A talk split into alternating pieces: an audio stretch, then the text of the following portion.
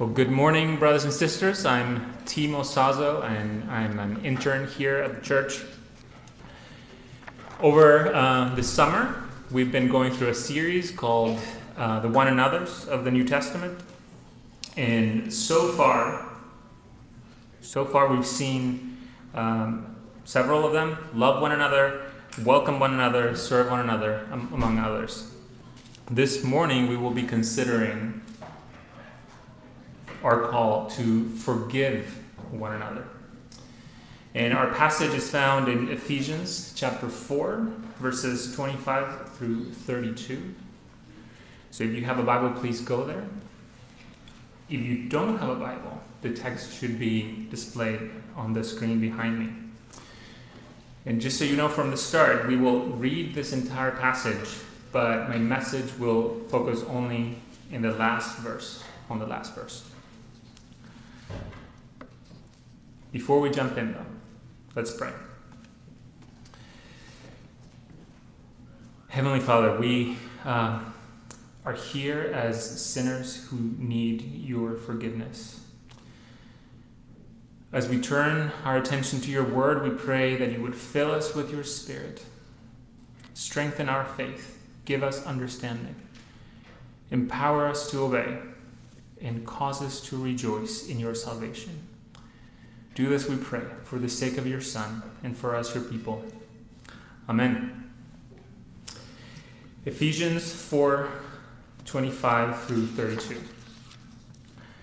Therefore, having put away falsehood, let each one of you speak the truth with his neighbor, for we are members of one another. Be angry and do not sin. Do not, do not let the sun go down on your anger and give no opportunity to the devil.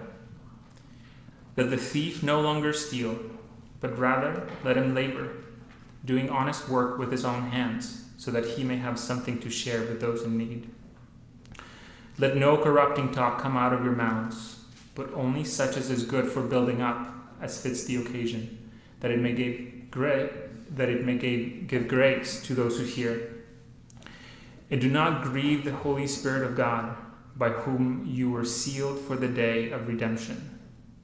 Let all bitterness and wrath and anger and clamor and slander be put away from you, along with all malice. Be kind to one another, tender hearted, forgiving one another, as, as God in Christ forgave you. So, forgiveness on the one hand, it's, it's a relatively simple topic.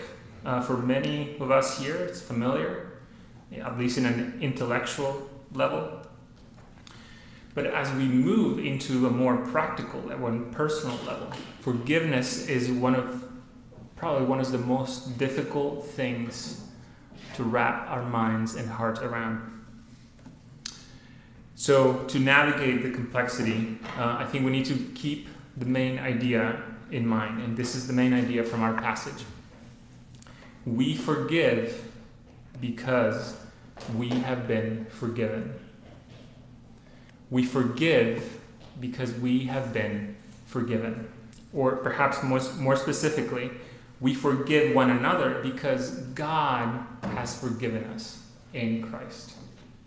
We forgive one another because God has forgiven us in Christ. I believe it would be helpful for us to consider this uh, topic um, under the following three headings the reality of forgiveness, the power of forgiveness, and the hope of forgiveness. So, the reality, the power, and hope of forgiveness. So, let's consider, let's begin by considering the reality of forgiveness. And I say reality because uh, our call and our ability to forgive is based on a forgiveness that is a historical fact. Look at verse 32 again. It says, Be kind to one another, tender hearted, forgiving one another as God in Christ forgave you. You see, we're called to forgive in light of God's forgiveness of us. The question we need to ask then is what is God's forgiveness like? How does He forgive us? And well, here the, the Presbyterian in me wants to wax theological and provide a technical definition of forgiveness right away. But I think it might be a good idea instead to look at one of Jesus' parables, one that vividly illustrates forgiveness. And that is the parable of the prodigal son in Luke 15. I will read verses 11 through 32. It should be on the screen behind me, too. And he, that is Jesus, said, There was a man who had two sons. And the younger of them said to his father, Father, give me the share of property that is coming to me. And he divided his property between them. Not many days later, the younger son gathered all he had and took a journey into a far country. And there he squandered his property in reckless living. And when he had spent everything, a severe famine arose in that country, and he began to be in need. So he went and hired himself out to one of the citizens of that country, who sent him into his fields to feed pigs. And he was longing to be fed, with the pods that the pigs ate, and no one gave him anything. But when he came to himself, he said, how many of my father's hired servants have more than enough bread, but I perish here with hunger? I will arise and go to my father, and I will say to him, Father, I have sinned against heaven and against and before you. I am no longer worthy to be called your son. Treat me as one of your hired servants. And he arose and came to his father. But while he was still a long way off, his father saw him and felt compassion and ran and embraced him and kissed him. And the son said to him, Father, I have sinned against heaven and before you. I am no longer worthy to be called your son. But the father said to his servants, Bring quickly the best robe and put it on him, and put a ring on his hand and shoes on his feet. And bring the, the fattened calf and kill it, and let us eat and celebrate. For this son was dead, this my son was dead, and is alive again. He was lost and is found. And they began to celebrate. Now his own older son was in the field, and as he came and drew near to the house, he heard music and dancing. And he called one of, his, one of the servants and asked what these things meant. And he said to him, Your brother has come home, and your brother has killed the fattened calf because he has received him back safe and sound. But he was angry and refused to go in. His father came out and entreated him. But he answered his father, Look, these many years I have served you and I never disobeyed your command. Yet you never gave me a young goat that I might celebrate with my friends. But when this son of yours came, who has devoured your property with prostitutes, you killed the fattened calf for him. And he said to him, Son, you are always with me, and all that is mine is yours. It was fitting to celebrate and be glad, for this your brother was dead and is alive. He was lost and is found.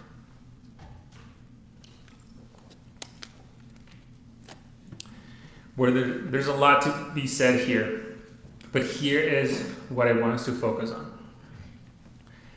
The Bible teaches that we are like the younger son in, in this parable we have insulted our Father. We have turned our backs on Him. We have gone off to live in our own way. We have squandered His blessings. And we have lost the privileges of being called, of, be, of being His children. So, in other words, we have sinned against him, we have broken his law, we have dishonored his name. And you see, the father in this parable knows this. He is well aware of what his son has done and what he deserves. And yet, he doesn't hold any of it against his son. His heart is not full of resentment or spite. Rather, it's full of compassion. It's ready to forgive. In the same way, God knows our sin. He knows that we're dead and lost. And yet, out of deep love and compassion, he forgives us. And to be clear, God doesn't forgive and forget by downplaying or overlooking our sin. On the contrary, he takes sin so seriously that he has acted in time in history to deal with our sin. He sent his only begotten Son into the world. Jesus, God in the flesh, died on a cross, receiving the punishment of our sin, so that we may be forgiven. And when we trust in Jesus, when we turn from our sin and believe in Him, our sins, all of our sins, past, present, and future, are forgiven. They're no longer held against us. We are made alive in Christ, and we are made members of His family. That's the picture that the Bible gives us of God, of a Father who, despite the mess that we've made, longs for our return, runs out to meet us, embraces us in His love, and lavishes us with His blessings. I've been a Christian for a long time. And I often don't see God this way. I wonder if you can relate. Brothers and sisters, even if we don't feel it, even when we fail to live in light of it, God still loves us. God still has compassion on us. And God still cherishes us as his children we can rejoice in the words of Psalm 32, one of my favorite verses. Blessed is the one whose transgression is forgiven, whose sin is covered. Blessed is the man against whom the Lord counts no iniquity, in whose spirit there is no deceit. We, as those who are in Christ, we live and breathe in the reality that God no longer holds, holds our Jesus. That's the reality of forgiveness. So let's now consider the power of forgiveness. Let's look at Ephesians 4:32 again. Be kind to one another, tender-hearted, forgiving one another. Christ forgave you. So because God has forgiven us in Christ, we can now forgive others when they sin against us. In other words, forgiveness is not meant to stop with us, rather, it's supposed to flow through us to others. Now, forgiving others is not easy. It does not come naturally to us. In part because we're sinners but also because being sinned against hurts. And sometimes the wounds are deep and long lasting. But when we receive God's forgiveness, and as we become more and more aware of the depths of our sin and the much deeper grace of God, something amazing happens. We are transformed, we are empowered, we are motivated to extend forgiveness to others. You see, as we forgive, we get to see and feel the cost of God's forgiveness. And we begin to see our forgiveness of others, as difficult as it may be, not as an obligation, but as a gift. Because we get to embody the love of God. We get more of Jesus as we forgive others. In June 2015, a young man called Dylann Roof attended a Bible study at Mother Emanuel Church in Charleston, South Carolina. But that day, the Bible study did not end in a benediction or a prayer, but rather by Roof opening fire on the congregants, killing nine of them. Just two days after the shooting, Roof appeared in a court hearing. And during that hearing, families of the victims were given the opportunity to speak to Roof. Remarkably, though their pain and loss was still raw, many of them spoke of mercy and forgiveness. One of them said, We welcomed you Wednesday night in our Bible study with open arms. You have killed some of the most beautiful people I know. But as we say in Bible study, we enjoyed you, but may God have mercy on you. The daughter of another victim said, You took something very precious away from me. I will never talk to her ever again. I will never be able to hold her again but I forgive you. You hurt me. You hurt a lot of people. May God forgive you, and I forgive you. There are a lot of layers to that particular story.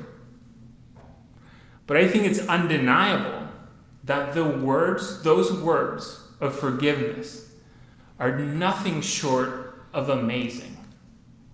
They're even supernatural.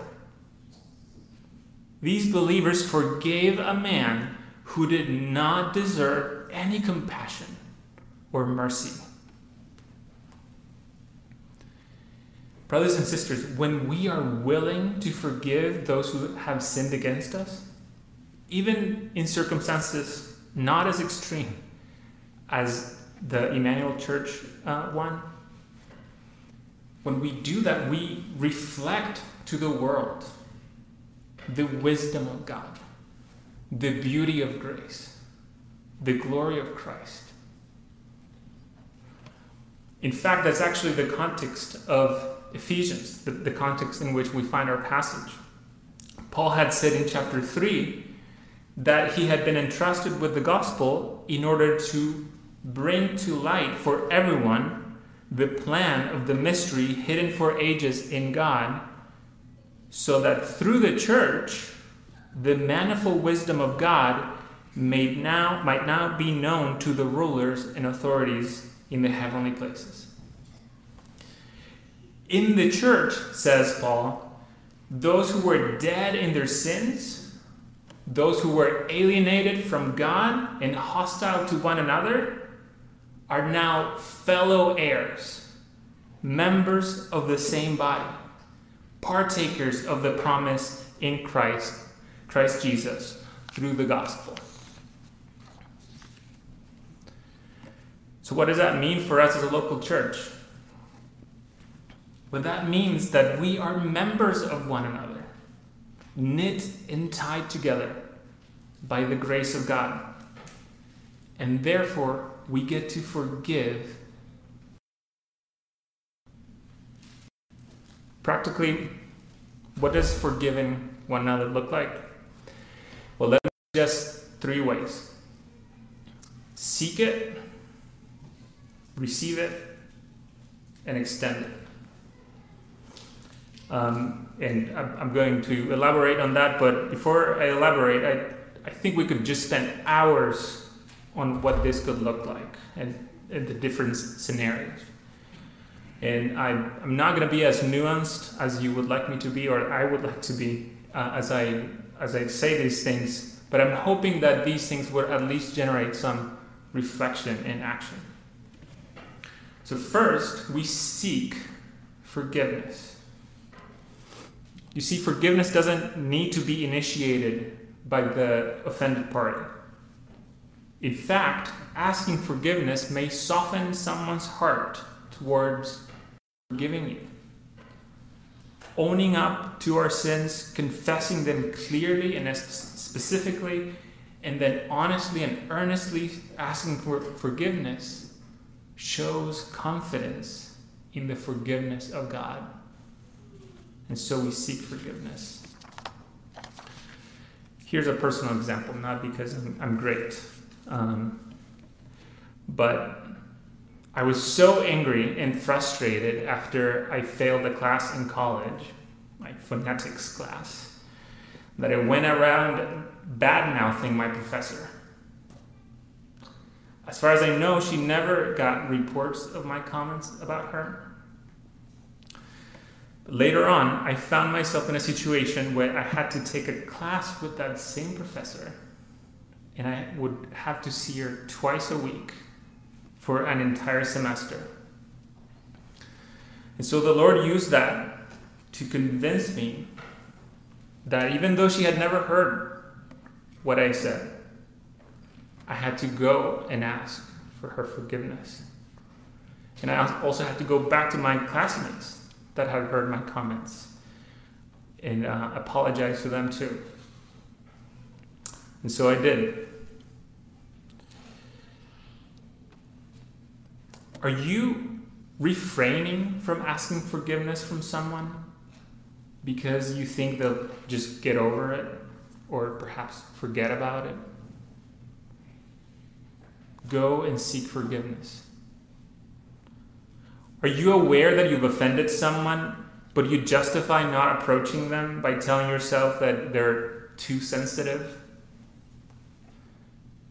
Go and ask and seek forgiveness. Have you exaggerated the truth about someone to make yourself look better?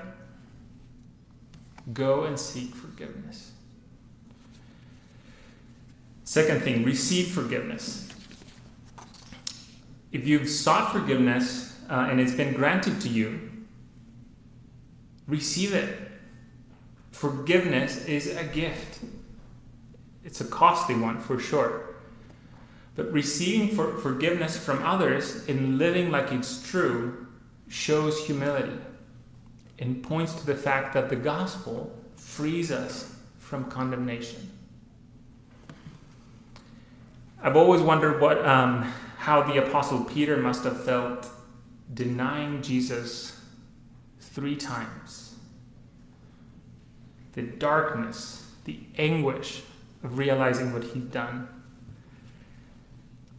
So I don't know how he felt. But I do know this that looking at the resurrected Jesus in the eye and receiving his forgiveness was the best thing that ever happened to Peter. No wonder why he went on to serve him for the rest of his days. And I think Peter is an example uh, for us someone who receives forgiveness and lives like it's true. Brother or sister, do you feel like you need to do something to make up for your sins again and again, even after someone has forgiven you? Receive their forgiveness and go and live like it's true. Third thing, extend forgiveness. And this is, of course, the basic thrust of our passage, and is perhaps, though, the most, the, the hardest of all. When we are offended, sinned against, we are called to have an attitude of compassion and forgiveness and willingness to forgive as God has forgiven us. I think the believers at Mother Emanuel Church, who I mentioned earlier, give us an amazing example of extending forgiveness. They were deeply hurt, and they were not obligated to say anything or to forgive this man. But moved by the love and mercy of God, they did it. Do you tell yourself that only God can truly forgive the person who sinned against you? And that since you're not God, you don't really have to do it? Well, I would encourage you to spend some time thinking about your call to forgiveness as a way to experience Jesus afresh and then go and extend forgiveness.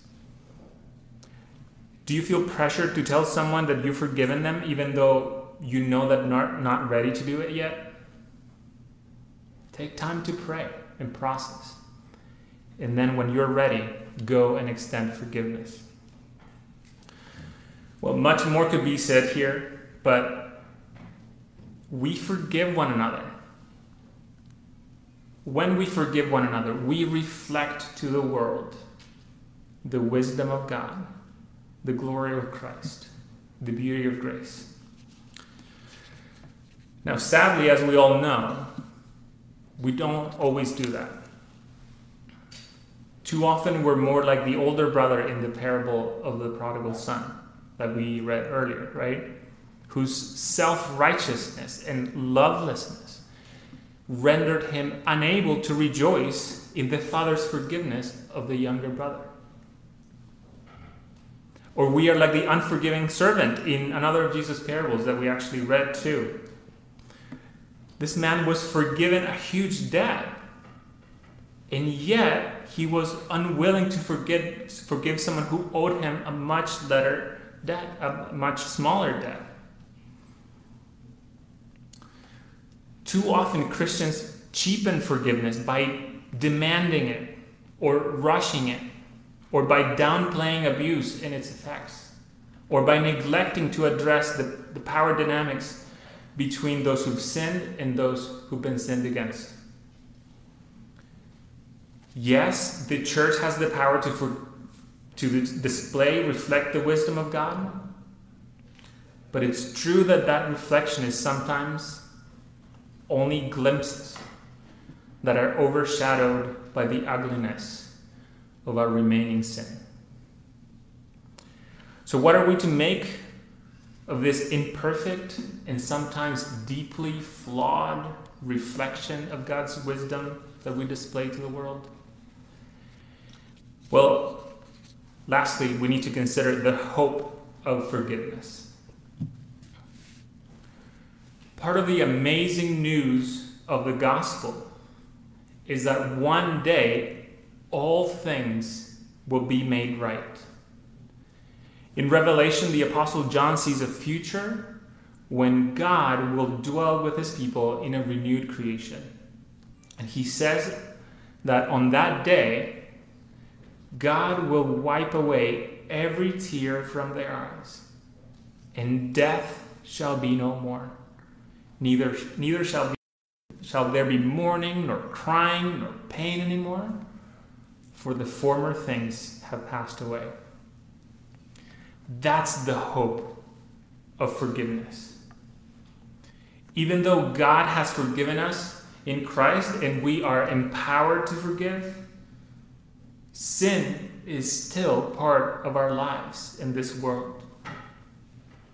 Right now, while we may ask for or seek forgiveness, we are not able to, to fully make amends for our sin. Sometimes our repentance is half hearted. Right now, while we may have received God's forgiveness through faith, sometimes we still feel condemned Right now, while we may extend forgiveness to people, our forgiveness cannot undo the pain. The consequences and the scars remain. But on that day, all things will be made new. We will no longer be an imperfect and deeply flawed picture of the character of God anymore. You see, the forgiveness that has already declared over us will one day be rolled out over all creation. God's forgiveness will finally destroy sin itself. And all of God's people and all of God's creation will be redeemed in a complete and definite way. And when God fully eradicates sin from our lives and from creation, our feelings and experience will match the reality of God's forgiveness. The reality of forgiveness will become the experience of forgiveness for you, for me, and for all of creation. And here's the thing our forgiveness now, our forgiveness of one another, albeit imperfect and flawed, points us to that future forgiveness. In a few minutes, we will celebrate the Lord's Supper, which is a time when we commune with God and with each other. This is probably the most appropriate context which Jesus himself built into the life of his church to seek, extend, and receive forgiveness. We eat bread, we drink wine as a reminder of Christ's broken body and shed blood for the forgiveness of our sins. We celebrate that God has made us members of one another. And as we do so, we look forward to the day when Christ will return to make all things new. I'm looking forward to that day. I hope you are too. Between now and then, we endeavor to forgive one another because God in Christ has forgiven us. We need to pray. Take a moment to do that, and then I'll pray for us.